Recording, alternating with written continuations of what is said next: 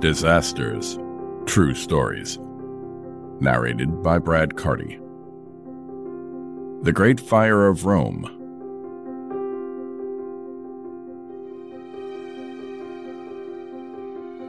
In 64 AD, Rome was suffocating under the heat of a scorching summer, formerly known as the Period of the Boilers, in front of which the citizens were not all equal. The aristocracy took refuge in the countryside, looking for coolness in the gardens of their homes, while the plebs, trapped in their dilapidated apartments in the city center, had no choice but to suffer the heavy temperatures. The poorest contracted fevers, went mad, or perished in the overcrowded metropolis, with a million people crammed into 4,400 acres. The situation degenerated during the night of July 18th when a fire broke out and threatened to reduce the entire city to rubble. Of course, this was not the first time that the capital of the empire had gone up in flames. In the year 27, under the reign of Tiberius, in 37 under Caligula, and in 54 under Claudius, each emperor seems to have had his own large scale fire. It must be said that, at that time, with its narrow and crowded streets its interlocking insulae, built with lime based cement, supported by wooden frames, and where people cooked on every floor, Rome caught fire as easily as a pile of dead leaves. The fire of July 18th, however, remains famous for being the most devastating, the most tenacious, but also the one whose origin remains to this day an enigma.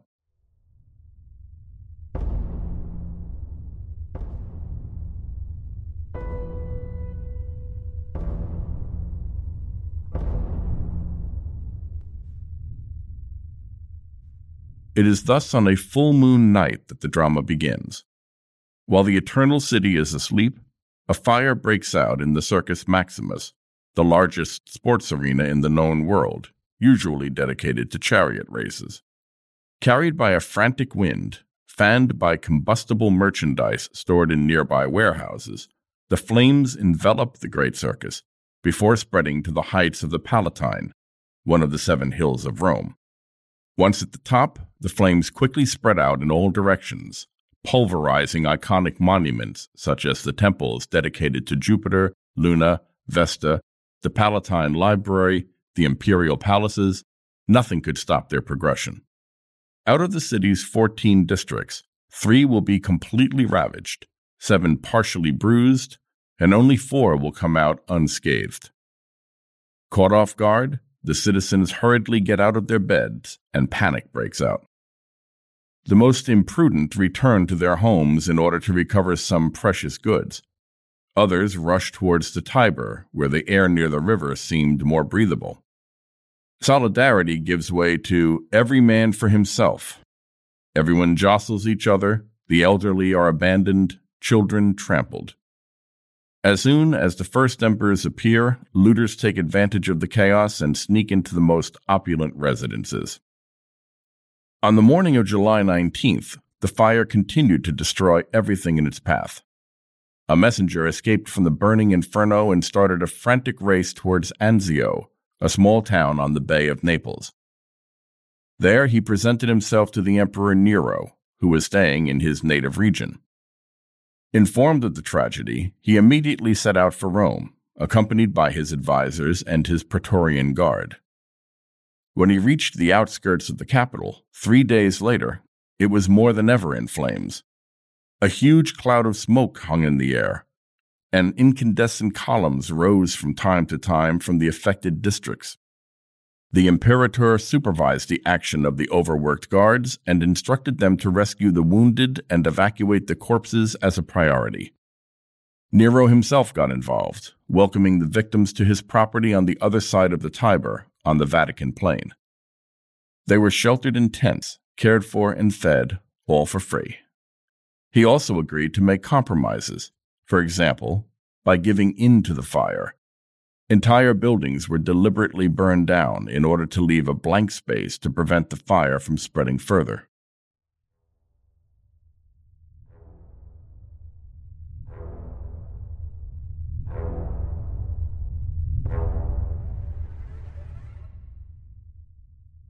On the morning of July 28th, after six days and seven nights of terror, the last fires were extinguished and a disastrous balance sheet could be drawn up.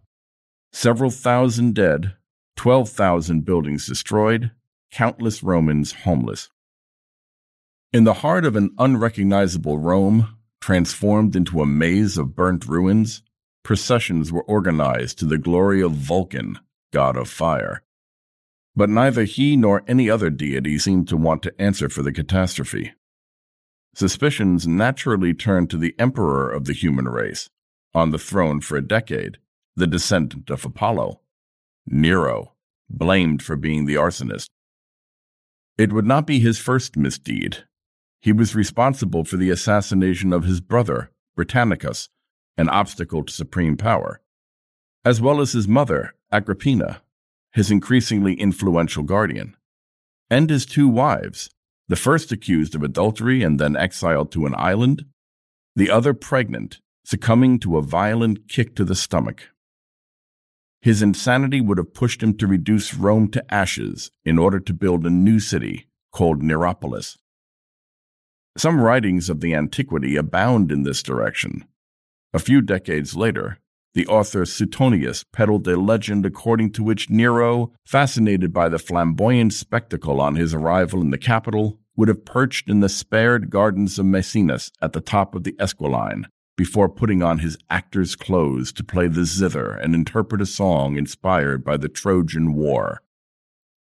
Another historian, Tacitus, nine years old at the time of these events, is more reserved about the involvement of the imperator. He writes, nevertheless, in his work some disturbing elements. In the first days, nobody dared to fight the fire. Threatening voices forbade it to be extinguished. Strangers publicly threw torches, shouting that they were authorized either to plunder with more license or, indeed, to act by order. Whose orders? History does not mention it. Still, Nero, wishing to silence the rumors about him, set out to find a scapegoat. The maneuver consisted in avoiding any insurrection by the plebs, not by appeasing their anger, but rather by diverting it onto the Christians, who were in the minority at the time, numbering only a few hundred followers. He accused them of having set fire to the city, had most of them arrested, and condemned them to the worst torments. Tacitus again reports terrible testimonies. Their execution was turned into a game, they were dressed in animal skins and died under the bite of dogs, or they were nailed to crosses, or they were set on fire, so that, when the day fell, they would burn and serve as night lights. Following the fire of July 18, 64, instead of rebuilding housing in the destroyed areas, Nero had the Domus Aurea, or Golden House, built, a gigantic palace covering several hundred acres cleared by the flames. At the entrance, in the middle of the vestibule, stands a 118 foot high statue of himself. And that's not all. The residence conceals wonders an artificial lake, vast gardens where domestic and wild animals live, a banquet hall turning in on itself. There are no sanitary facilities, no bedroom. The whole is only a monument intended to satisfy a sovereign full of himself. Shortly after his death, in the year 69, the building was given back to the population and then progressively redeveloped before being partly covered by the Colosseum. There remains, nevertheless, a great deal of doubt as to the origin of the fire fruit of the black designs of a megalomaniac emperor, or banal accident in a city full to bursting. Still today, the subject is debated among researchers. In any case, it is difficult to find the slightest valid clue hidden in the secrets of a city that has been knocked down many times and then straightened up in perpetual evolution through the centuries.